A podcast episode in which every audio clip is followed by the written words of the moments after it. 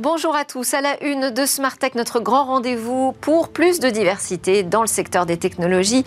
On va s'intéresser à des jeunes entrepreneurs qui veulent innover dans le secteur de la mobilité, mobilité verte et inclusive. Et puis on aura rendez-vous avec l'alerte cyber. On ira regarder ce qui se passe du côté du cybercrime avec le spécialiste Damien Bancal. Mais d'abord, je vous propose qu'on s'intéresse à un énorme trafic de cigarettes en ligne. Ça se passe en grande partie sur Snapchat et Facebook. On en parle avec un spécialiste spécialiste de la lutte contre les trafics sur Internet. C'est parti pour Smart Tech. Le cabinet de conseil KPMG a dévoilé l'ampleur d'un trafic illicite sur Internet, le commerce de cigarettes via Internet, mais même plus précisément via les réseaux sociaux. J'avais envie de poser trois questions à Didier Douy. Bonjour, merci beaucoup d'être en plateau avec nous. Bonjour. Vous êtes un ancien gendarme à la cybercriminalité et aujourd'hui directeur commercial de WebDrone. Alors, on a présenter très rapidement, peut-être que vous me corrigerez, c'est donc une plateforme qui permet de euh, veiller sur euh, les trafics, d'avoir une détection automatique d'informations qui sont liées à la lutte justement contre différents, euh, différentes formes de cyberfraude, contrefaçon ou vente illicite. Première question, ces ventes de cigarettes sur Internet, elles sont interdites? Ah bah totalement. Déjà la base. L'achat également. L'achat également. Euh, Et pourtant, on a un, trafic qui prospère. Oui, on a un trafic qui prospère. Quels sont les, chiffres Alors les, chiffres, déjà, ce qu'il faut, ce qu'il faut savoir, c'est que 40% des cigarettes qui sont fumées en France sont fumées, enfin achetées en dehors du réseau des buralistes. C'est-à-dire que déjà l'illégal est déjà là. Ensuite, si, si, on va un peu, un peu plus loin, on va les retrouver bien sûr sur les ventes à la sauvette. Et ensuite, parmi ces 40%, 40% sont vendus sur les réseaux sociaux. Donc c'est quand même quelque chose qui est, qui est, qui est assez énorme. Euh, et surtout, euh, ce qu'on a pu voir, nous, au travers de, des différentes veilles chez WebDrone, c'est euh, une accélération pendant la période de Covid, la poursuite post-Covid, je dirais, et surtout, ce que l'on constate, c'est vraiment une, une, augmentation des ventes sur Internet à chaque augmentation des taxes. Ah C'est-à-dire que pour nous, une augmentation de taxes, va entraîner l'arrivée de 200 à 250 vendeurs euh, supplémentaires sur les réseaux sociaux. Et si on veut continuer euh, sur les chiffres pour être assez précis, euh, je dirais que là, l'étude qui est en cours chez nous, au premier semestre donc de 2023, on est à 8500 offres sur les réseaux sociaux, aussi bien Facebook, Snapchat que Telegram.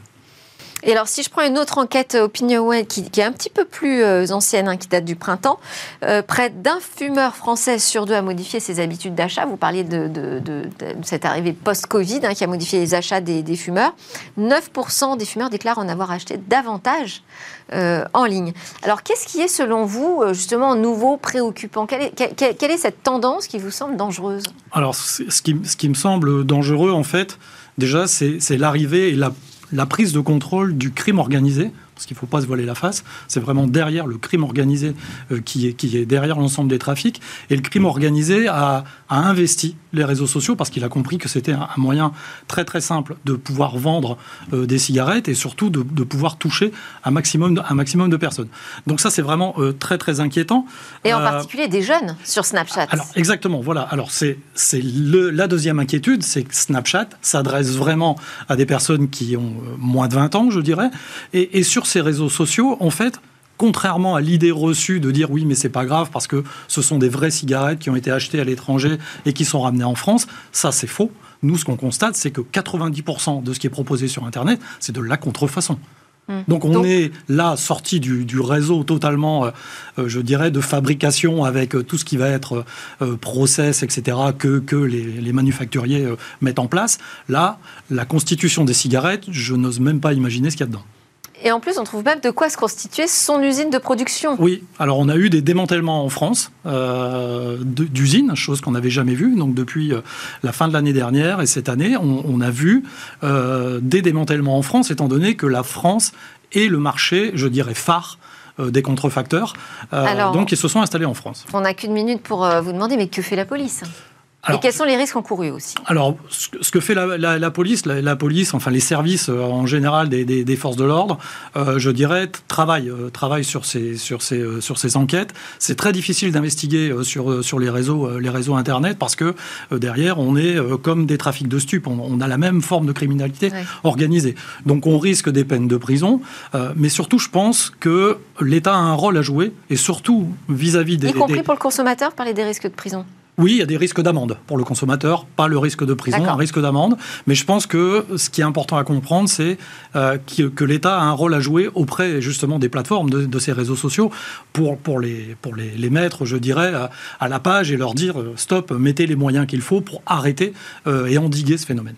Et alors là, c'est un discours, je pense, euh, qui peut porter, puisque en ce moment, euh, on étudie cette loi censée euh, sécuriser et réguler Internet. Et, j'en profite pour et on va en débattre à l'Assemblée nationale. Voilà, pour repasser ce message, parce que c'est vraiment, on, ne peut pas imaginer que les réseaux sociaux n'aient pas d'outils pour pouvoir le faire. Merci beaucoup Didier Douilly, vous êtes le directeur commercial de WebDrone. Merci encore pour ces éclairages. C'est le moment de notre grand rendez-vous. On parlait de diversité dans la tech et de mobilité verte. Et c'est le moment de notre grand rendez-vous pour plus de diversité dans la tech. Un grand rendez-vous qui est incarné par l'association Diversidays et aujourd'hui par Chloé. Chloé Sebac, bonjour. Bonjour Delphine.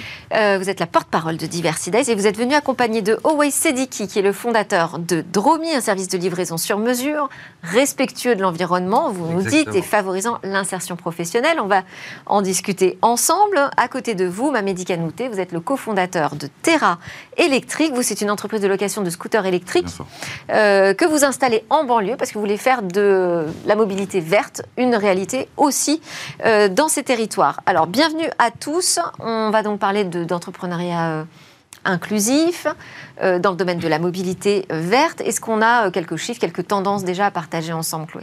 Absolument. Déjà, un chiffre qui est sorti tout récemment. Euh, selon l'Observatoire euh, européen Copernicus, on a enregistré euh, cet été, en 2023, l'été le plus chaud jamais enregistré dans l'histoire de l'humanité. donc, c'est un chiffre qui est assez effrayant. et quand on regarde d'un petit peu plus près, eh bien, on sait que c'est une manifestation du réchauffement climatique, que c'est lié aux émissions de gaz à effet de serre. Et si on zoome encore un petit peu plus sur la France, on se rend compte que la première cause d'émissions de gaz à effet de serre, eh bien, c'est les transports à 30 31% en 2021. Euh, donc aujourd'hui, on est là pour parler de solutions et solutions qui sont non seulement vertes, mais aussi sociales.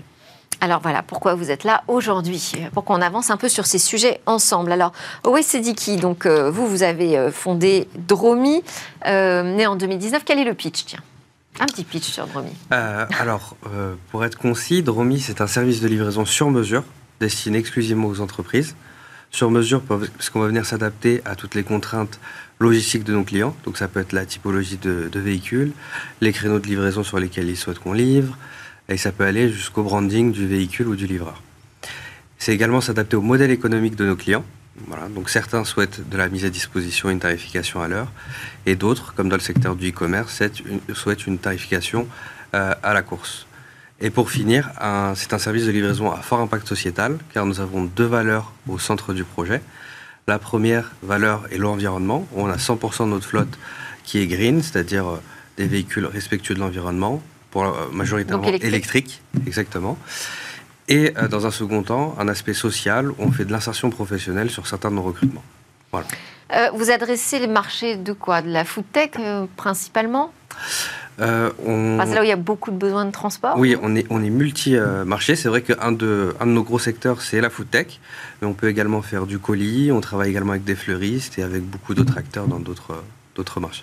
Et alors, vous parlez de, l'aspect social. Le, statut des chauffeurs, c'est un grand sujet en France euh, depuis l'ubérisation hein, de, ces métiers. Comment, comment est-ce que vous, euh, vous les intégrez dans votre société? Les chauffeurs Alors, le modèle social de Dromi, il est simple. Donc, nous, on a essayé d'être sur un modèle où on imposait le statut salarié. Ça ne marche pas parce que ça ne convient pas à tout le monde. Donc, on a décidé de laisser le choix en fait aux candidats de choisir le statut sur lequel ils veulent travailler, comme par exemple les étudiants qui veulent plus de flexibilité, et voilà, d'autres personnes qui, souhaitent plutôt un cadre euh, salarié, temps plein. Donc on laisse le. Donc on peut être salarié. Et on, oui chez, chez Dromi si on le souhaite. C'est ça. Et sur nos partenariats euh, d'insertion professionnelle, par contre, on, le dit en amont, mais on impose le statut salarié. Voilà. Vous l'imposez pour, euh, pour quelle raison?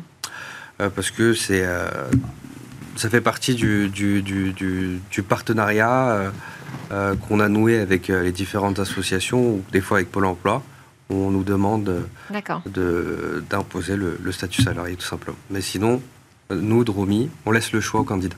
Alors, le transport, c'est pas une mince affaire, hein, surtout sur le dernier kilomètre. C'est quand même quelque chose de très compliqué. Il faut être rapide, euh, efficace, fiable. Comment on fait tout ça euh, alors déjà, un de nos, un de nos points, enfin, je dirais qu'on a vraiment deux points forts, c'est d'avoir mis l'humain au centre. Donc on a, on a vraiment une très bonne relation avec nos livreurs. Ils sont très, ils sont très contents de travailler au sein de l'entreprise, ce qui fait que c'est notre vitrine. Ils ont une très bonne qualité de service et ils se donnent les moyens de bien faire leur, leur métier. Et dans un second temps, c'est... Alors c'est votre vitrine, mais c'est aussi la vitrine de vos clients. Bien sûr. Parce que c'est le livreur qu'on voit arriver à notre porte. Hein. Et pour beaucoup d'entreprises, c'est le seul lien physique que, que nos, clients ont avec leurs clients finaux. Donc c'est très important. Très important.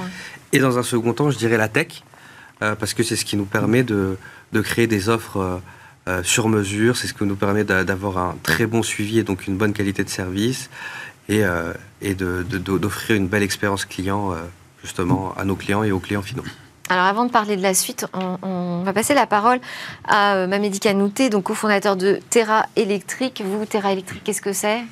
Terra Électrique, c'est une start-up de location de scooters électriques qui a pour objectif le développement de la mobilité électrique en banlieue Aujourd'hui, comme on le sait tous, euh, quand on est sur Paris, on trouve une multitude. C'est la première entreprise de location la première entreprise... de scooters électriques en banlieue. C'est bien ça. Qu'est-ce que ça veut dire, c'est la première? La première parce qu'il n'y en a pas. Il n'y en a pas d'autres. Il n'y en a pas d'autres. On est les seuls. Voilà. On a pour objectif le développement de la mobilité électrique en banlieue. Comme je vous l'ai dit, euh, quand on est sur Paris, on voit une multitude de services de mobilité.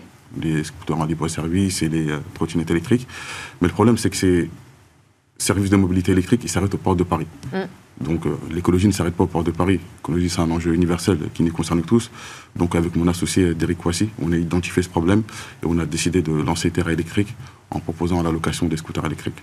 Pour impliquer davantage aussi sur ces sujets environnementaux C'est bien ça. la périphérie euh, des grandes villes. C'est bien ça. Pas que Paris Pas que Paris. Pas que Paris. en fait, on agit en banlieue. Partout en banlieue, toutes les banlieues. Euh, et quand vous avez décidé de vous lancer Parce que si euh, ce service n'existe pas, c'est qu'il y a certains risques, des coûts importants à prendre en compte. Alors avec, avec quel bagage vous vous êtes lancé en disant, nous, on peut y arriver? En fait, ben, c'est juste qu'il n'y a, pas, a pas eu de... Euh, sur ce service-là, en fait, il n'y a pas eu d'entreprises de, qui sont arrivées pour proposer ces services-là. Donc, euh, du coup, nous, on a sauté sur l'occasion. Surtout euh, que moi, un jour, j'étais sur Paris et que je voulais prendre un, scooter en libre-service. Je suis arrivé juste jusqu'à en bas de chez moi, mais j'ai vu que je ne pouvais pas terminer la course. Eh Donc j'étais obligé de rentrer euh, avec le scooter euh, sur Paris et faire le reste à pied. Et du coup, j'ai décidé de, avec mon associé, on a décidé de lancer Terra. Pour vraiment... comme je disais tout à l'heure, c'est un métier hein, très spécifique, hein, ce que vous faites tous les deux. Bien sûr. Oui, bien sûr. C'est très spécifique, mais euh, la banlieue en a besoin. Donc, euh, bon, vous en donnez les moyens. C'est ça. Et comment ça fonctionne? Comment, comment est-ce qu'on peut le louer? On a une plateforme web via laquelle les clients ils, réservent leur scooter. Et, euh, nous donc, une application C'est ça. C'est une, une, plateforme Internet. Ah, voilà. ok. Et les clients ils réservent leur scooter en indiquant leur date, lieu et lieu de livraison. Et ensuite, un livreur se charge de venir livrer le scooter au domicile du client. Quand la location est terminée, il vient récupérer le scooter au domicile du client. D'accord, donc pas de borne, pas de gestion. Pas de gestion, pas de, borne, pas d'agence. Exactement, c'est ça. Ok. Et vos clients aujourd'hui, alors, ils sont où? C'est qui? Quel profil? Euh, Nos clients, on a des particuliers, on a des entreprises, notamment comme Publicis. On les a accompagnés, on les accompagne chaque année. Euh, ah, donc vous passez par le B2B en fait. Vous allez voir les entreprises pour leur proposer ça pour leurs salariés? C'est ça, c'est ça. On a aussi des clients aussi particuliers aussi. En direct aussi? particuliers, exactement. On travaille aussi avec les associations, comme euh, WeMove, c'est une très grosse association qui met à disposition des solutions de mobilité pour euh, leurs bénéficiaires. Ça peut être euh, un bénéficiaire qui cherche un emploi, mais qui n'a pas les moyens de se déplacer, ou quelqu'un qui n'a pas les moyens euh, financiers de se déplacer. Donc nous, on met à disposition nos scooters pour, pour leurs bénéficiaires. il y a votre marque sur les scooters? C'est ça. Donc on va vous pouvoir vous repérer dans les rues? Exactement. Alors, question pour tous les deux. Hein. Vous en êtes où de votre stade de, de développement? Comment est-ce que vous comptez grandir? Si vous avez des levées de fonds en prévision, en cours peut-être? Euh, alors, je, vais commencer. Du coup, euh, Dromi actuellement est présent sur trois villes, donc Paris, Lyon et Bordeaux.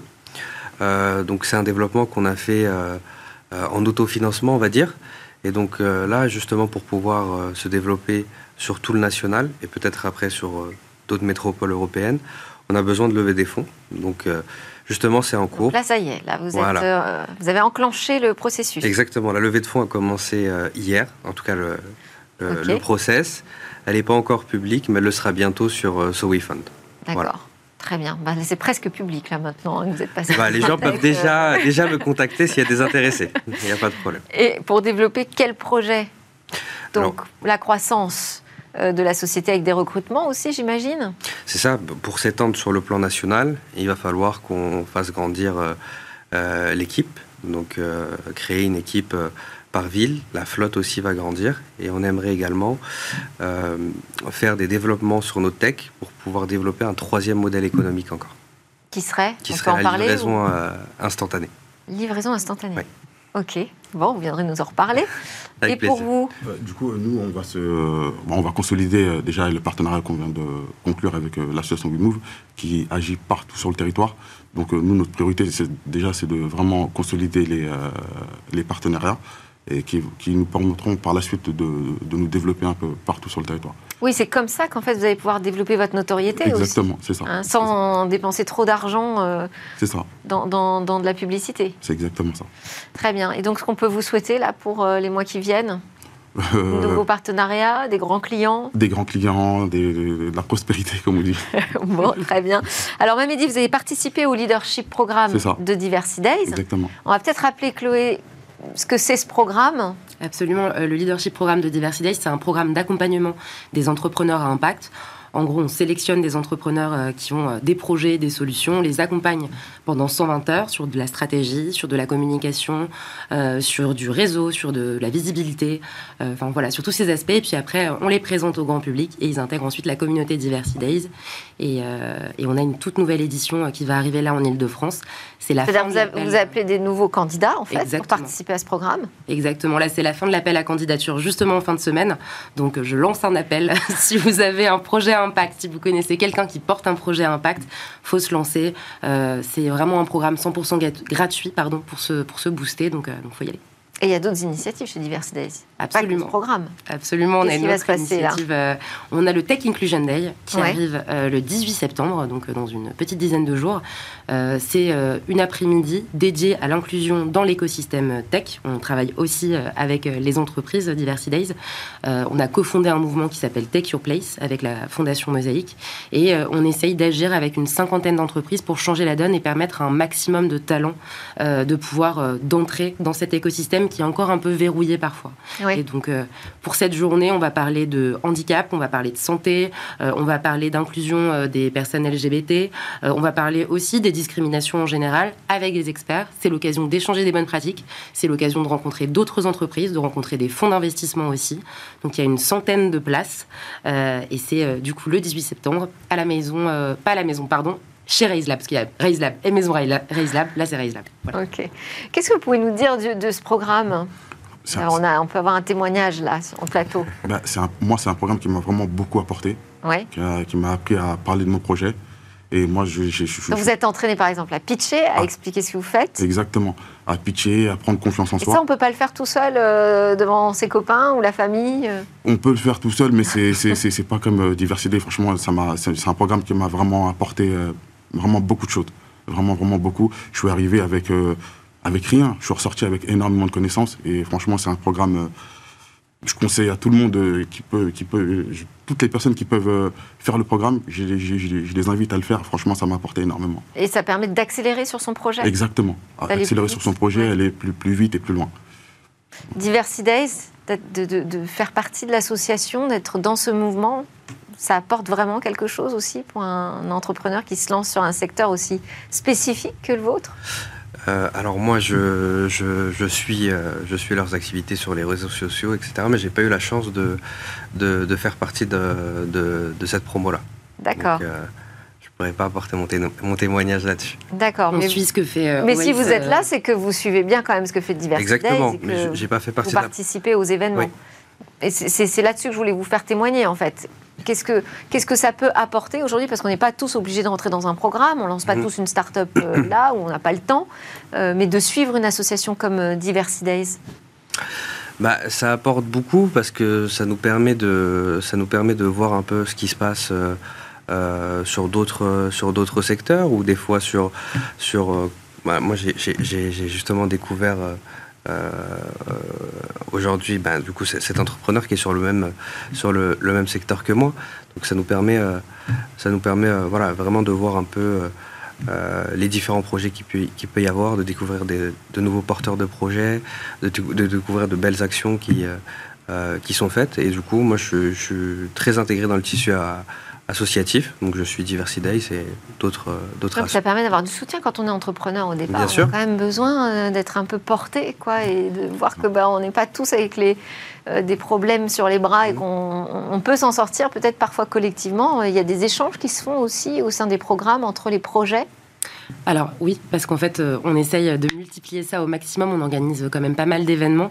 Euh, il va y avoir une soirée euh, alumni des différents programmes, parce que là, c'est quand même enfin un appel à projet pour la 11e édition, donc euh, il commence à y avoir du monde. Ah, pas mal, et, euh, et, du coup, euh, les anciens viennent souvent aux éditions qui sont de, de, régions proches, on va dire, de départements de régions proches. donc à chaque fois, oui, c'est l'occasion de parler aussi de ce qui se passe, de son état de développement. les plus anciens viennent parler aussi aux plus jeunes pousses. Et non, c'est toujours des moments d'échange hyper intéressants. Et, et, au fur et à mesure, je pense que d'ici quelques temps, il y a déjà du mentorat qui se met en place. Hein. Il y a déjà des personnes, des promos d'il y a deux ans qui viennent pour donner des masters classe deux Et quand on sort d'un programme comme ça, alors qu'est-ce qu'on fait après? On se retrouve tout seul euh, dans son aventure entrepreneuriale? Non, du tout, du tout, du tout. Il y a, un suivi de, de, de, diversité et qui, nous, qui, prennent, qui prennent des, nouvelles euh, tout, le temps, quotidiennement. Et euh, donc, du coup, nous, ça, on garde la motivation, en fait. On garde la motivation et ça nous aide au quotidien. Très bien. Et je ne vous ai pas demandé où est-ce qu'on peut vous souhaiter à vous pour les mois qui viennent euh, Il y a la levée de fonds Et bien sûr, c'est ça, de, de, de, boucler du coup cette levée de fonds euh, positivement et qu'on réussisse à atteindre nos, objectifs de se développer justement sur toute la France et, et plus après. Et vous vouliez ajouter quelque chose? Oui, justement, euh, il y a deux choses qui sont très importantes pour l'entrepreneur. C'est justement le réseau et la mentalité. C'est-à-dire être encouragé, etc., pour poursuivre sa voie. Et c'est aussi ce que la valeur ajoutée que peut, que, peut apporter Diversity c'est d'apporter notamment aux entrepreneurs de banlieue qui peuvent aussi manquer de, de réseau cet, euh, cet apport-là. Voilà. Chloé Sebac, porte-parole de Diversité, ça doit être agréable d'entendre des retours comme ça. C'est très hein. agréable. merci beaucoup Chloé, merci à Owais Vicky, donc à, qui on souhaite le meilleur pour euh, son entreprise Dromi et Mamedi Kanouté. De même, on vous souhaite le meilleur avec Terra Électrique. C'est maintenant l'heure de notre rendez-vous, l'alerte cyber. Attention, il y a des cybercriminels partout, il faut être prudent.